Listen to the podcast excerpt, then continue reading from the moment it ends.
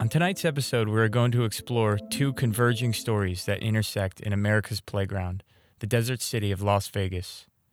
These two stories will run parallel to each other for several years before converging to the same time and place. While the stakes in each story are drastically different, they both represent arms races and both reflect how competition and escalation forces people, businesses, and governments to fight tooth and nail to become bigger, better, brighter, and stronger. Both stories have had a strong influence on our American culture, or Americana, both locally in Las Vegas and as an entire country. Finally, both stories are about illuminating the sky in Las Vegas, albeit through very different methods. And while Las Vegas is front and center in this episode, we'll begin our story by firing up the DeLorean and traveling back to the Heartland, 1942. This is Atomic Neon.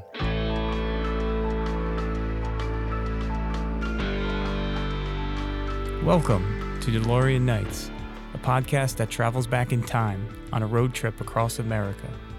Join us as we explore unique destinations and navigate the amazing stories, people, and events that came to define them.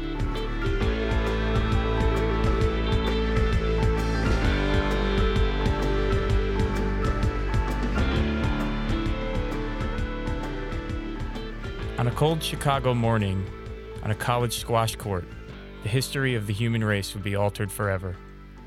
A group of scientists gathered on the frozen concrete, fighting the cold in their nerves. On the court lay a nondescript pile of black bricks. Surrounding this pile was high tech machinery, typically found in cutting edge laboratories. A mechanical crane slowly lifted the black rods out of the pile piece by piece. The needles in the meters on the machinery jumped as they emitted short clicks. With each rod lifted, the clicking grew in intensity and frequency. As the last rod was elevated, the clicking became a roar. What these scientists were witnessing was the first ever chain reaction of uranium neutron atoms, or fission. It represented to the world a promise of unlimited energy and a firepower of a magnitude never before imagined. Before this monumental moment, scientists around the world had theorized its possibility and they quickly realized the deadly potential of harnessing fission. With the help of Albert Einstein, President Roosevelt was convinced that the race to master this technology might be the only race that mattered.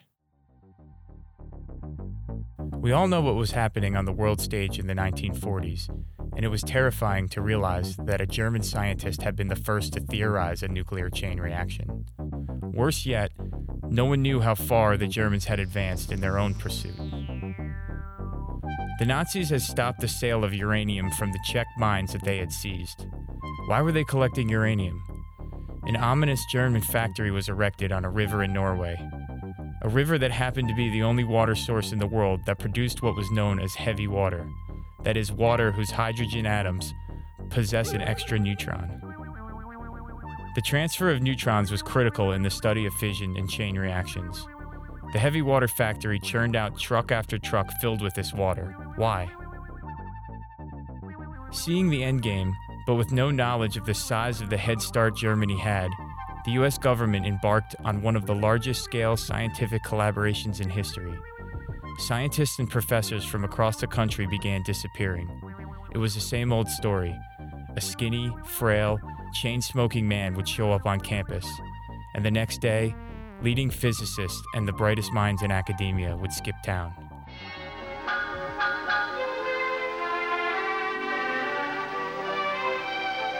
Las Vegas, Nevada, the entertainment and fun capital of the world, where the clock never stops and the doors never close.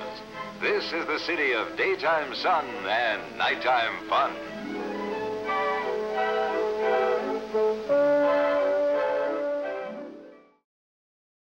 The Wild West was fading from Las Vegas. It was never really there to begin with, but Vegas's take on the Wild West sawdust on the casino floor, signs with ranch and rodeo, and the accompanying themes were disappearing at a rapid rate. In their place, Vegas was embracing the mid century suburbia. The mass production of the car changed the landscape of the country, and Sin City was no different. Now easily accessible, suburban and middle class Americans were seeking rest, relaxation, and fun under the desert sun. Hotels and casinos began reflecting the explosion of the suburbs, with a focus on sleek, curving pools, impeccably curated lawns, and a full hotel, gambling, and entertainment experience you could drive right into. Writers have noted a fascinating hypothesis that Vegas architecture and lifestyle is a mirror for American society. And America was coming out of the war and heading to the atomic age. Vegas would be quick to embrace it. Mob bosses and casino owners, which were usually the same people, were engaged in an arms race for the attention of pleasure seeking travelers, seeing who could build the newest, grandest, and most luxurious pool. A keyhole shaped pool was upstaged by a larger one in the shape of a crescent moon. Soon every letter in the alphabet had a corresponding pool in Las Vegas. Flying overhead looked like staring into a bowl of alphabet soup. Quote, in 1947, Benjamin Siegel built the Flamingo with an Olympic pool with scalloped edges. Then the Desert Inn promptly built a bigger, keyhole shaped pool. Thereupon, the Sands retaliated with an even larger pool, the shape of a kidney. Then the New Frontier built a heated pool with a subsurface glass enclosed observation chamber, serving underwater cocktails. But the Tropicana topped them all, creating a half moon shaped pool that featured underwater music. End quote. This period of Las Vegas was dubbed the Sunbelt Modern, and it was Benjamin Siegel, visionary of the Flamingo Hotel, that ushered it in. Does that name sound familiar? No? Maybe his nickname, which no one would dare say in his presence. Renowned for his short temper, Siegel would go bugs at the drop of a hat. But fear was a powerful tool, and Bugsy Siegel had it in spades. Murder was a powerful tool as well, and Bugsy used both to build his empire in the desert. The lure of money, sunshine, and a severe lack of oversight from government forces attracted the mob, and once they had Vegas in their vice grip, it would be many decades before they would relinquish it. In this early and troubled stage of the atomic age, our very lives may depend on always being alert.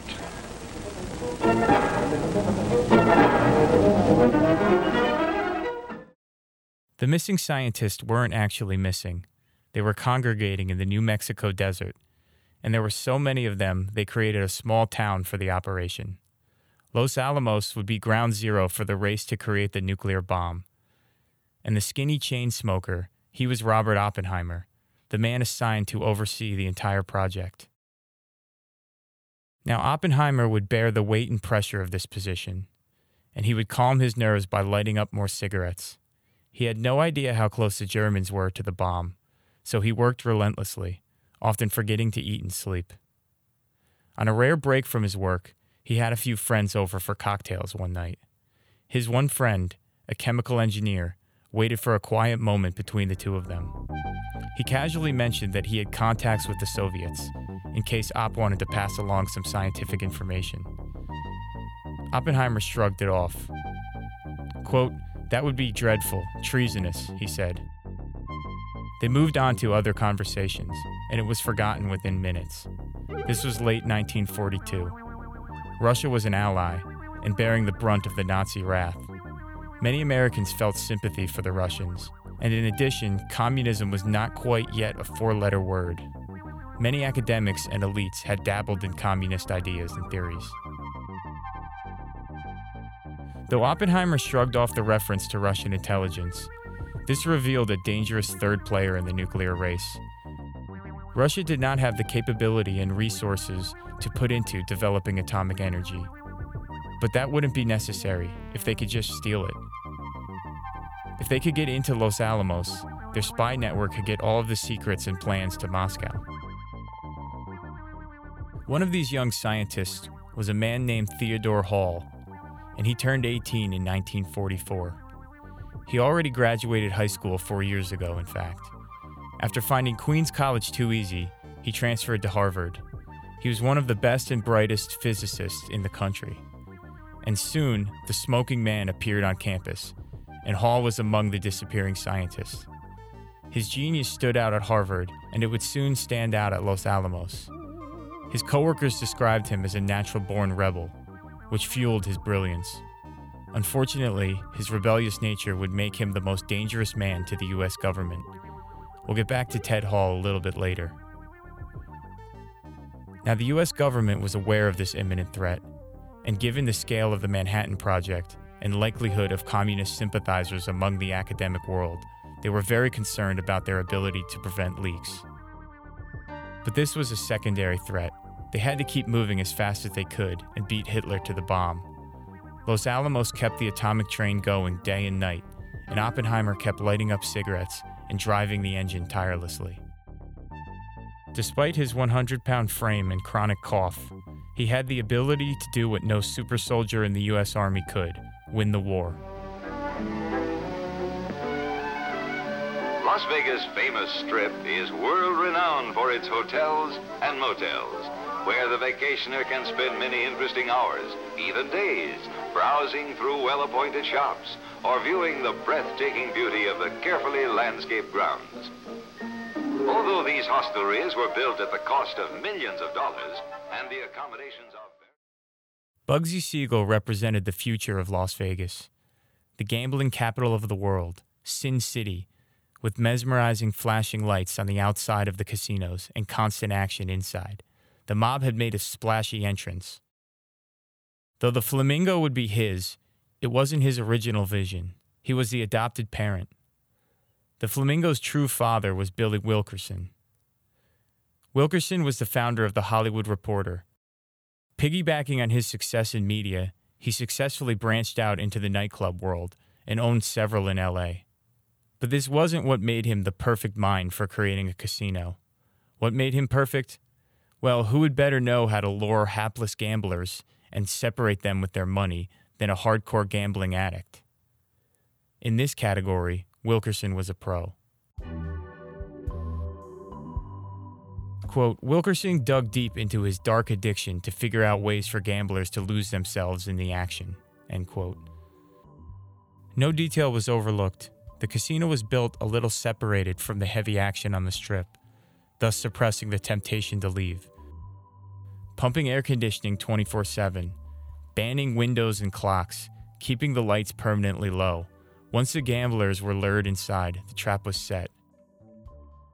Architecturally, Wilkerson brought with him the glitz and glamour of Hollywood, given his success in the City of Angels. Quote, he designed a casino with sleek, thin horizontal lines and large panels of glass, the facade oriented toward traffic.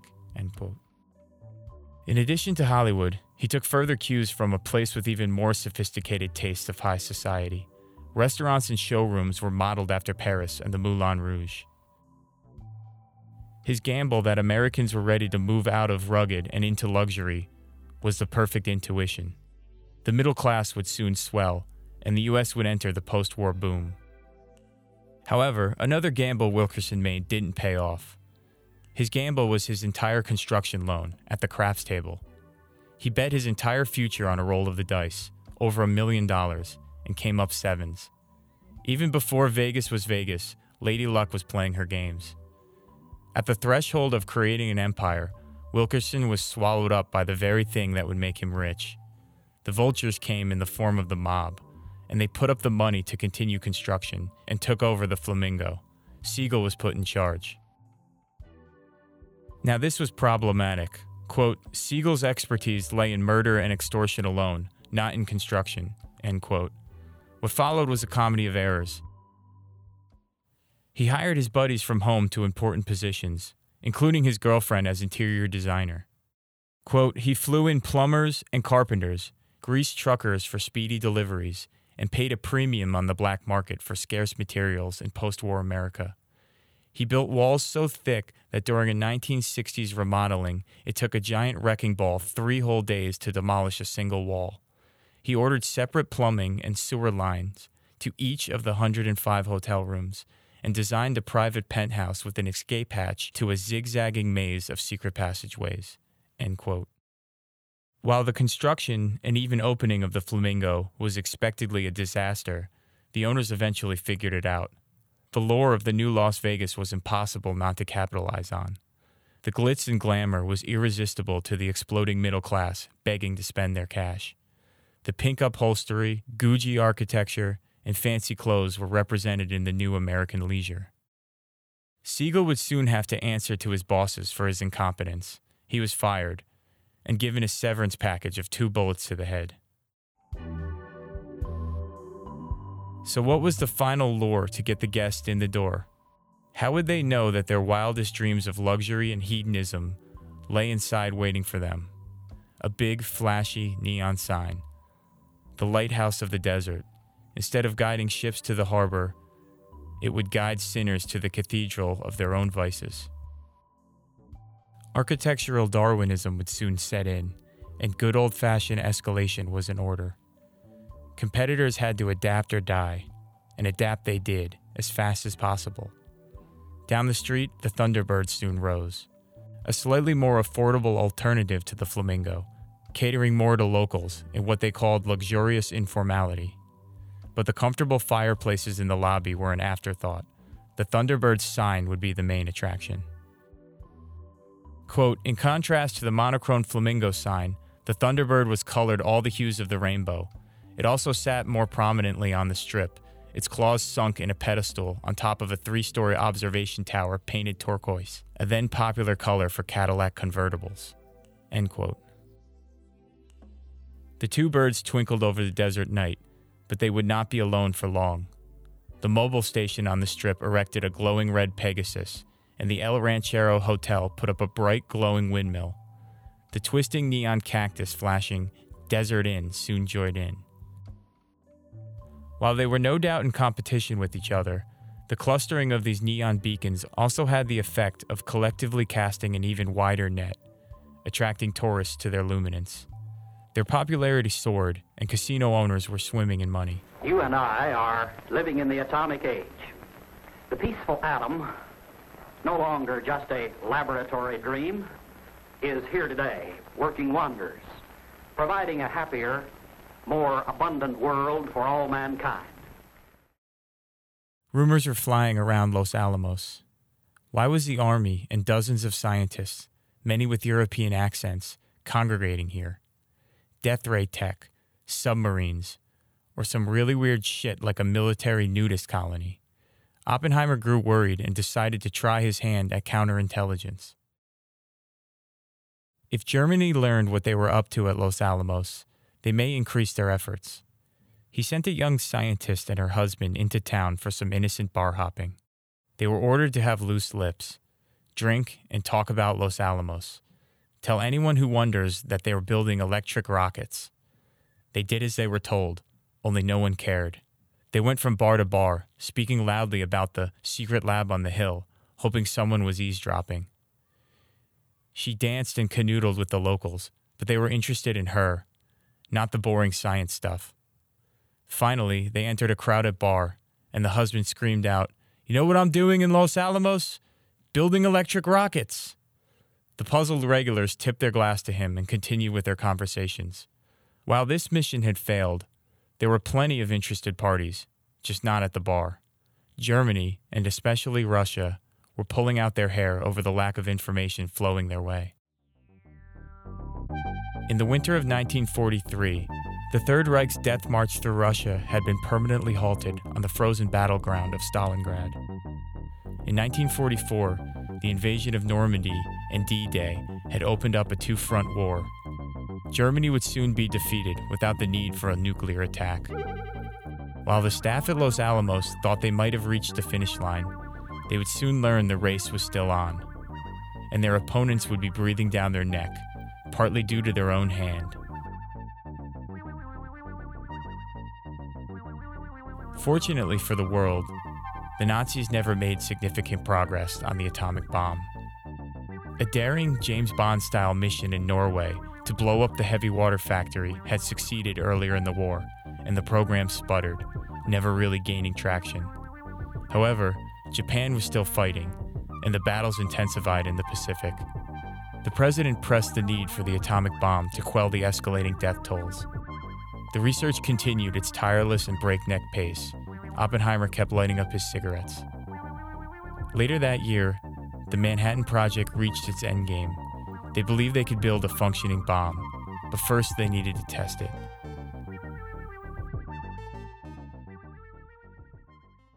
Oppenheimer and his team packed several military cars and drove deeper into the desert. The site was dubbed Trinity, and here a 100 foot steel tower was erected. This tower would be ground zero for a test of a functioning nuclear bomb. It was hoisted to the top, awaiting the final countdown. Scientists assembled at a safe distance or barricaded themselves into custom built observational bomb shelters. The previous night was peppered with rain, wind, and the occasional flash of lightning. But meteorologists predicted a window of clear skies at 5 a.m. All observers were instructed to assume blast position, lying face down and covering their eyes. This order was disregarded. The sole journalist allowed on site found an eerie absurdity in witnessing high ranking scientists covering their skin in sunblock in the dead of night. A warning flare streaked across the sky. Five minutes. Welder masks were passed out, though most refused those as well. The countdown hit zero. Everything remains silent. But as the physicists describe, it was as if the sun had risen, and they were now in the middle of day. It was the brightest light many claimed to have ever seen. Everything went from pitch black to full visibility for miles around them. Ones that looked directly into the light without protection were temporarily blinded by a white flash. More so than the light, the witnesses recall the surge of heat. One witness stated, quote, "The thing that got me was not the flash, but the blinding heat of a bright day in your face in the cold desert morning. It was like opening a hot stove." End quote. The white flash turned yellow, and then shifted to orange as it rose into the air. Merging with the sky, it turned a glowing purple. Lagging behind the light came the sound, echoing off the distant mountains and reverberating through the desert rocks. Oppenheimer and his colleagues felt a sense of jubilation and relief. They had succeeded where no one had before. They had completed a task that had consumed their lives over several years. They had won the war for their country. All of those were things to be enormously proud of but there was also reported to be an uneasy silence and an air of dread once the dust settled and the champagne was uncorked. I don't know if this was revisionist history from witnesses after the horrors of nuclear war had time to really sink in, but Oppenheimer claimed that in the moment he remembered an ancient Hindu scripture I have become death, the destroyer of worlds. When the sun goes down over the western horizon, Las Vegas becomes a city of multicolored neon signs and exciting entertainment. Bathing suits and sports togs are put aside for informal evening wear in this Broadway of the desert. Dancing is a favorite pastime at the intimate sky rooms that overlook Las Vegas. Here, new friends are made, old acquaintances renewed. As the 1950s drew closer, the neon lights were soaring and burning brighter than ever before. The Flamingo itself had to upgrade. An eight story tower was put up, the world's largest champagne tower, with neon bubbles fizzing up and down. The bulbs are described like this quote, They crept up buildings until there was no surface left to occupy, formed gravity defying structures rising far into the sky, and revealed our deepest desires in mounds of blinding light. In other neon sign news, quote, the flaming red Dunes sign was as tall as a 20 story building, the electric Thunderbird facade as long as two football fields. The strip's new recipe for success became inextricably linked to the thousands of light bulbs and miles of neon. For in Las Vegas, neon was measured not by the foot, but by the mile. End quote. By the late 1940s, casino owners finally managed to overflood the market with pools and manicured lawns. The mid modern luxury phase was beginning its decline. Suburbia's wildfire like spread across America was part of the reason. With the middle class thriving, the pool parties spread into their homes. Why travel to Vegas for a pool party when you can have one at home?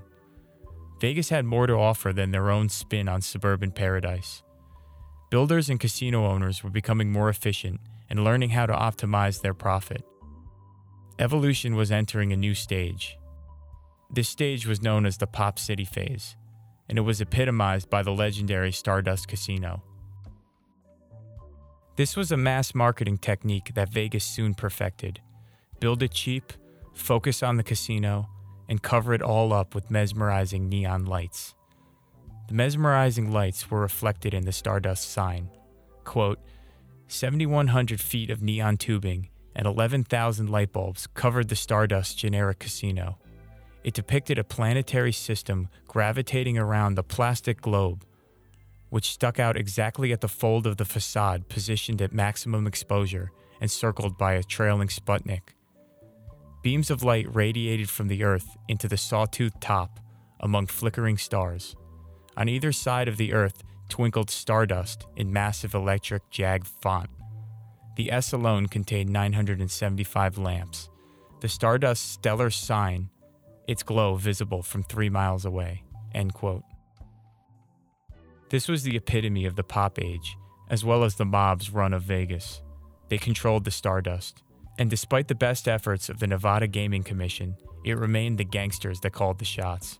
Cigar smoked latent rooms in Kansas City and Chicago were still making all of the important decisions on the strip, like who lived and who died. The main objective of testing is weapons development to strengthen national security, but also included are scientific experiments for the Atomic Energy Commission, military projects for the Air Force, Army, and Navy and defense tests for the Federal Civil Defense Administration, primarily concerned with the effects of nuclear weapons on cities, industries, and people.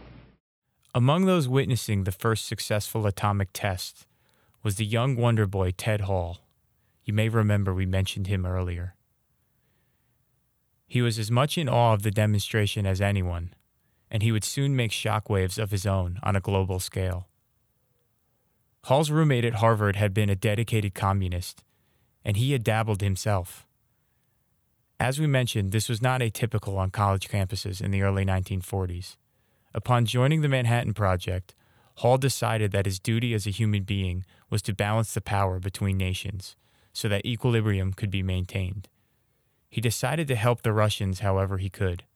The Soviet spy network, so desperate for any information on the bomb, now had an ace in the hole or more specifically, they finally had a fox in Los Alamos. Seeing the raw power of the bomb firsthand only reinforced Hall's belief that the sliding scales of power needed balancing. Shortly after the successful test at Trinity, the first active nuclear device, Little Boy as it was known, was delivered to Hiroshima on August 6, 1945. The entire city was destroyed. The crew at Los Alamos celebrated upon hearing the news that the device was successful, and the tireless work had come to fruition. They popped champagne and booked reservations for celebratory dinners. That night, Oppenheimer was given further details on the true destructive force of Little Boy. As he passed the memo around, the mood in the room dropped. When he walked home, he noticed one of the scientists curled over in the bushes vomiting. The scientists had a better understanding of the horrors of nuclear war. The rest of the world did not. A few days later, another bomb, this one called Fat Man, destroyed Nagasaki. This was followed by the full surrender of Japan. The war was over. The men came home. A sailor grabbed the nurse and planted a kiss during a ticker tape parade.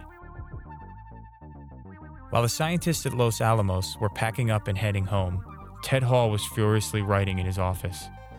His lab partner had gone for a picnic, and it was the perfect opportunity for treason. He had all of the classified plans, holding all of the secrets of the atomic achievements, and he was copying them into a concise report. His door flew open. He panicked and tried to shove all the papers at once into his desk and out of sight. But it was his partner, he had come to say a quick goodbye and didn't notice a flustered Hall scrambling with the documents. Hall finished the report and headed out to his rendezvous. He found her, a woman sitting on a bench reading a magazine. They exchanged code phrases to verify their identities. The Russian spy accepted Hall's report by stuffing it into a tissue box and replacing the tissues on top, and she headed straight to the train station. To her concern, she arrived at a station swarming with FBI agents. Word had leaked that the bomb was built in Los Alamos, and the government was determined to cast a wide net to catch any strays smuggling secrets out. She couldn't run out of the station, that would attract attention. Instead, she calmly approached an FBI agent upon boarding her train. He asked for her ticket and searched her bags. She laughed about forgetting where she put it. Before she bent down to fumble through her bag, she handed the agent her tissue box. Hold this for a second, she said, and she went into her suitcase. She produced a ticket from her bag. The agent was satisfied seeing the ticket and peering into her open bag. He waved her through and onto the train. As she boarded, the agent turned back for her and called out, Excuse me, miss, hold on. Her heart must have stopped, but she played it cool. She turned around. Your tissues, the agent said, holding the box out. Thank you. She took it and the train doors closed.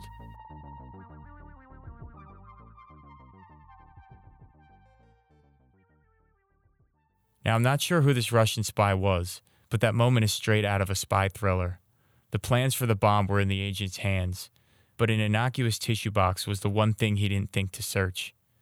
As the train faded into the distance and out of the station, the U.S.'s nuclear dominance faded with it. The real arms race would soon begin, as the Cold War soon raged. Oppenheimer thought his battle was over, but it was only beginning.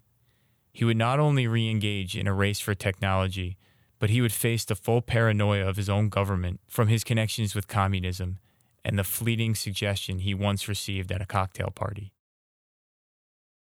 The U.S. Air Force soon detected high levels of radiation while cruising over the Pacific Ocean. Their worst fears were confirmed. The USSR was now testing nuclear weapons. They had drawn even in the arms race and may even be surging ahead. The destructive force of the fat man and little boy were yesterday's news. They were the trophies of winning the race to a nuclear bomb, but the next race was heating up, and our opponents seemed to be running neck and neck with us.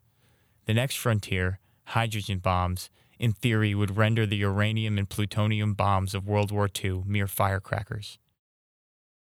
Once we had the bomb, what was the next step in the escalating arms race? Build more of them. Los Alamos was closed, but other test sites soon popped up, one of them in Nevada. Here's where our two stories converge. In a few seconds, you will witness a scene often viewed by the residents of Las Vegas, but an unusual thrill for the visitor.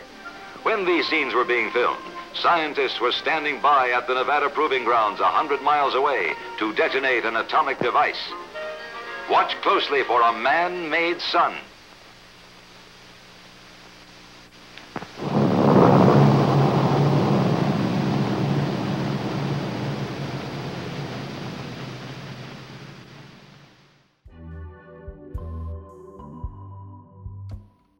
As high and as bright as the lights of the casinos would shine in the desert, this neon glow would soon be rivaled by the sky itself. The nuclear age would come right to Vegas's back door, and in typical Vegas fashion, the city would make a spectacle of it. Operation Hardtack would set up shop in the Nevada desert. Here they would perform the atomic tests in order to perfect the bigger and better bomb to pull ahead of the Russians. At its peak, the government would perform over 30 tests within a month period, and it would total over 100 above ground explosions. The flashes and the ensuing mushroom clouds were easily visible from the strip. Initially, casino owners feared that the explosions may knock the dice off the craps tables and piss off the gamblers. What caused further trepidation was that apparently a group of white coated doctors emerged on the strip after one of the initial detonations. They sampled pedestrians for any symptoms or side effects of the blast. But the initial concern was soon quelled through government assurances.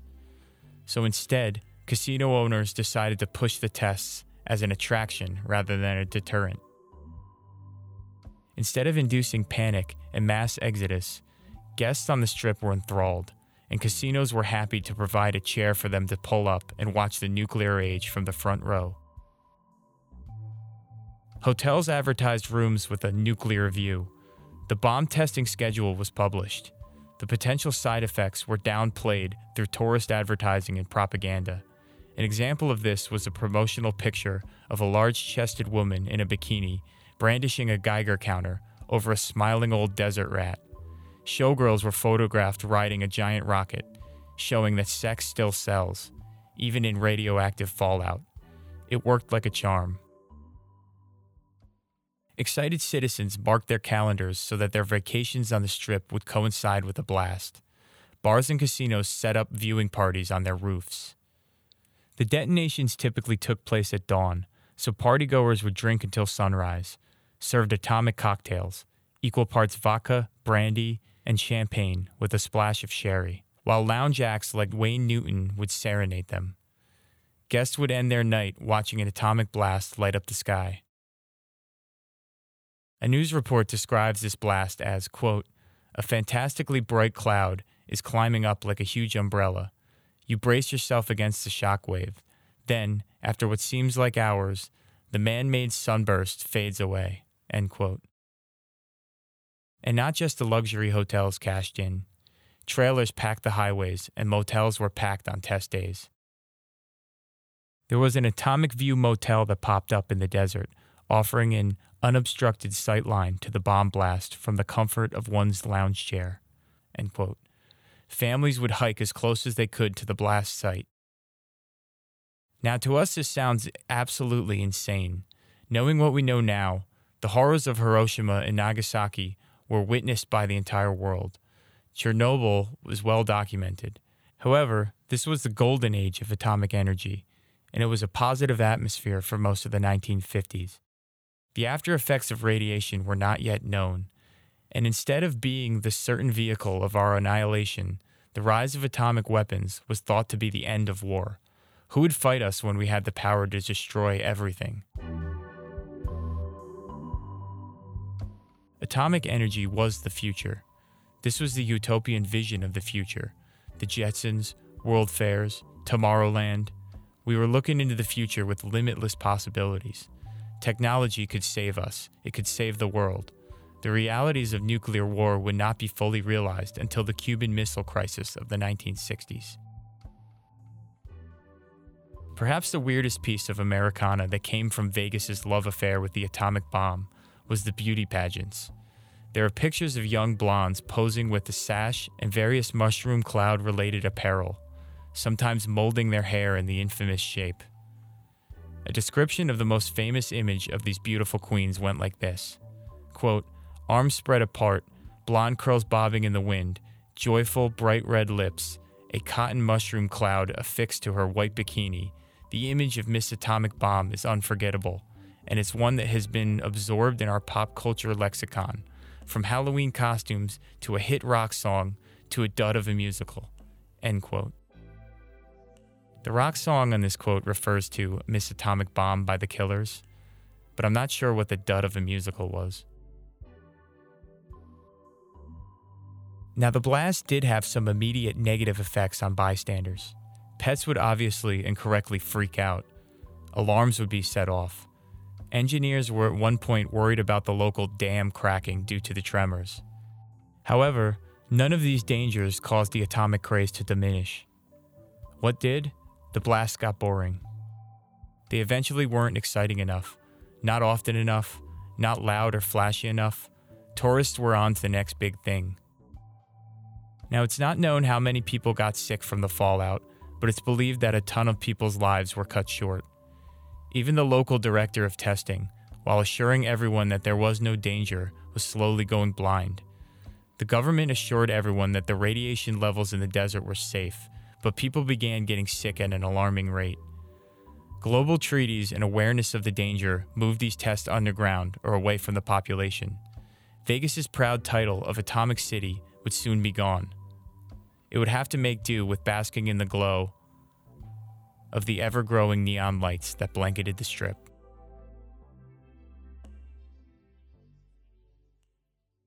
The neon revolution continued to surge up and down the strip and throughout the downtown.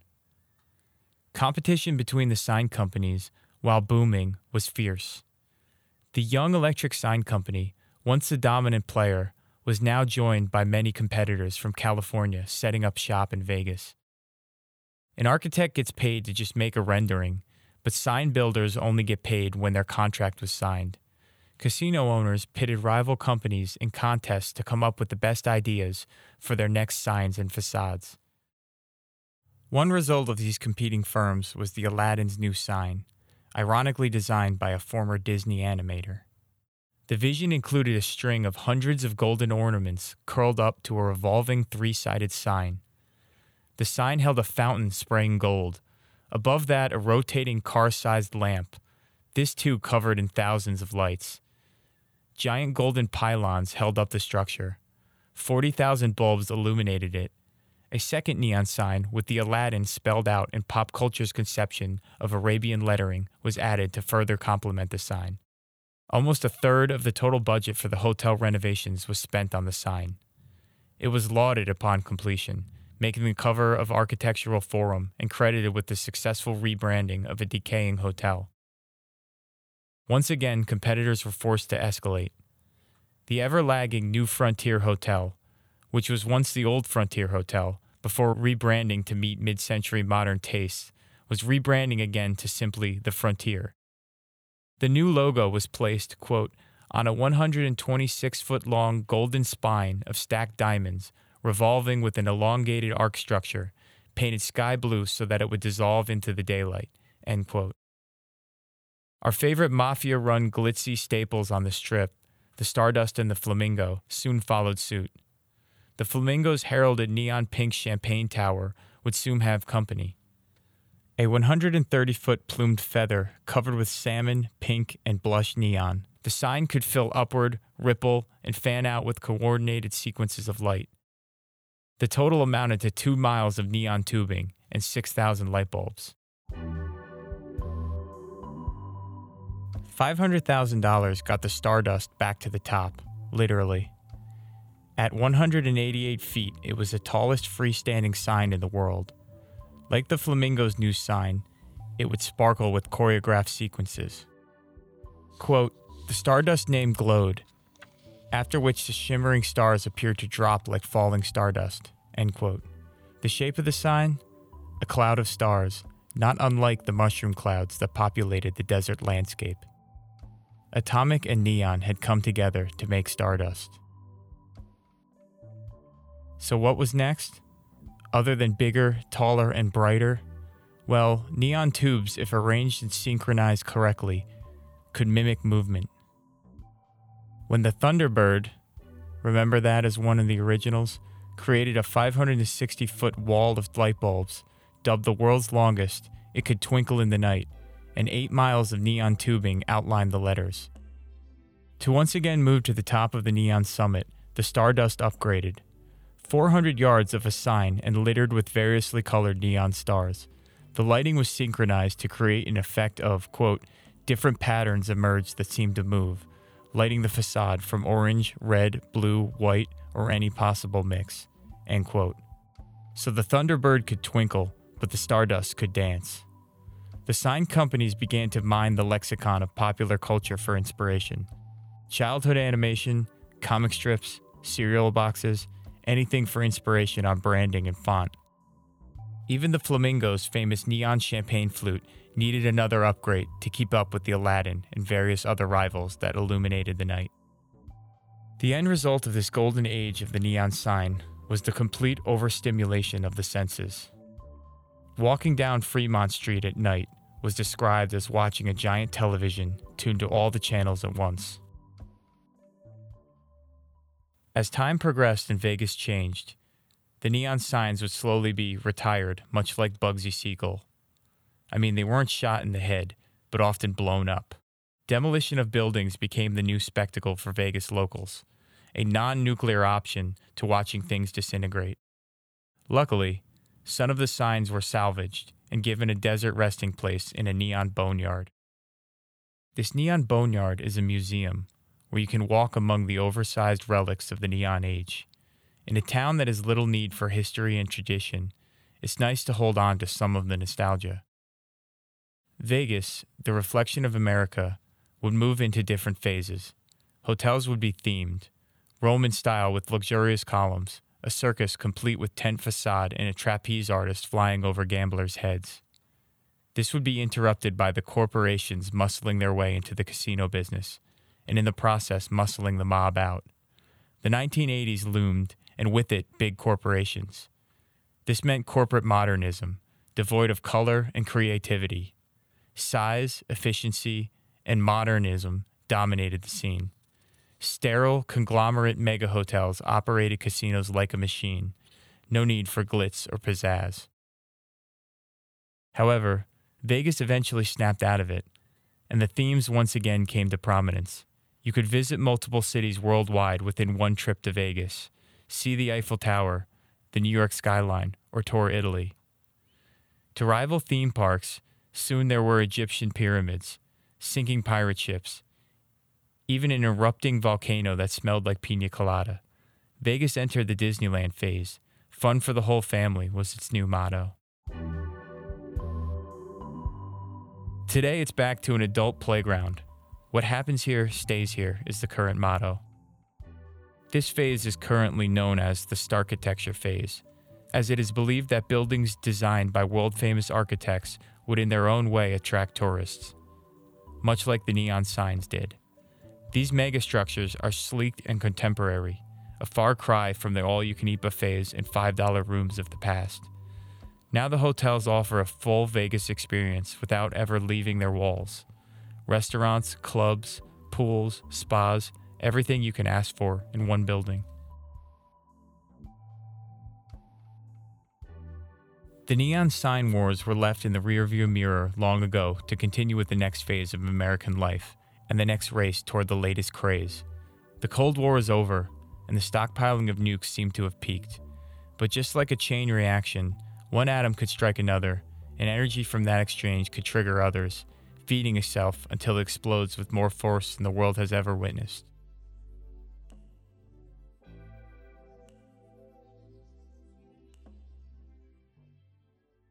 What I find interesting about both stories in this episode is how competition breeds escalation and innovation. America needed to stop at nothing to make an atomic bomb once they saw the risk of Hitler getting there first. Russia then saw the threat of a future adversary having a significant advantage on the world stage, and they found a way to even the odds. On a smaller scale, once the Flamingo lit up the strip and offered a new kind of luxury and design, other casinos had no choice but to adapt or die. Once a neon sign towered over the strip and showered its competition in a gradient glow, the competitors had to make their own lights. The struggle, though, is how to put the toothpaste back in the tube. When does escalation end? Perhaps when world powers have the capability to annihilate the world. We've reached an equilibrium in a way, but the Cuban Missile Crisis was a seesaw moment in history. If we teetered instead of tottered, the world would have looked very different. Finally, I love the idea that Vegas mimics America. The shift from Wild West to mid century modern, from family values to what happens here stays here. It is downheartening that the way in which Vegas moves at a breakneck pace leaves no room for preservation. Hotels and neon signs that go with it are demolished and bulldozed at an incredible rate. Before we can mourn, the next wave of entertainment is erected. While the monuments and landmarks of many ancient cities are made of stone, cement, and other materials that leave remnants, the grand displays of Las Vegas, the Roman Forum, the Venetian arches, the curves and colors of the Wynn, are made of latex and styrofoam. The pop art and pop up nature of Vegas is not meant to have a shelf life. Thank God we have a time machine. Special thanks to the production team of Van Vorst Films, who produce and edit this podcast. Our major sources for this episode were three books. The first is called The Strip Las Vegas and the Architecture of the American Dream by Stefan Al. The second book is called Bomb The Race to Build and Steal the World's Most Dangerous Weapon. That's by Steve Sheinkin. The third book is called The Money and the Power The Making of Las Vegas and Its Hold on America. That's by Sally Denton.